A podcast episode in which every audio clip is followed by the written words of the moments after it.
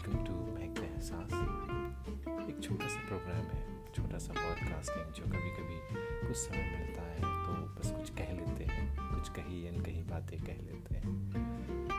जब कभी कुछ लाइनें लिखता हूँ या कुछ ध्यान में आता है, कुछ जहन में आता है तो बस कह देता हूँ।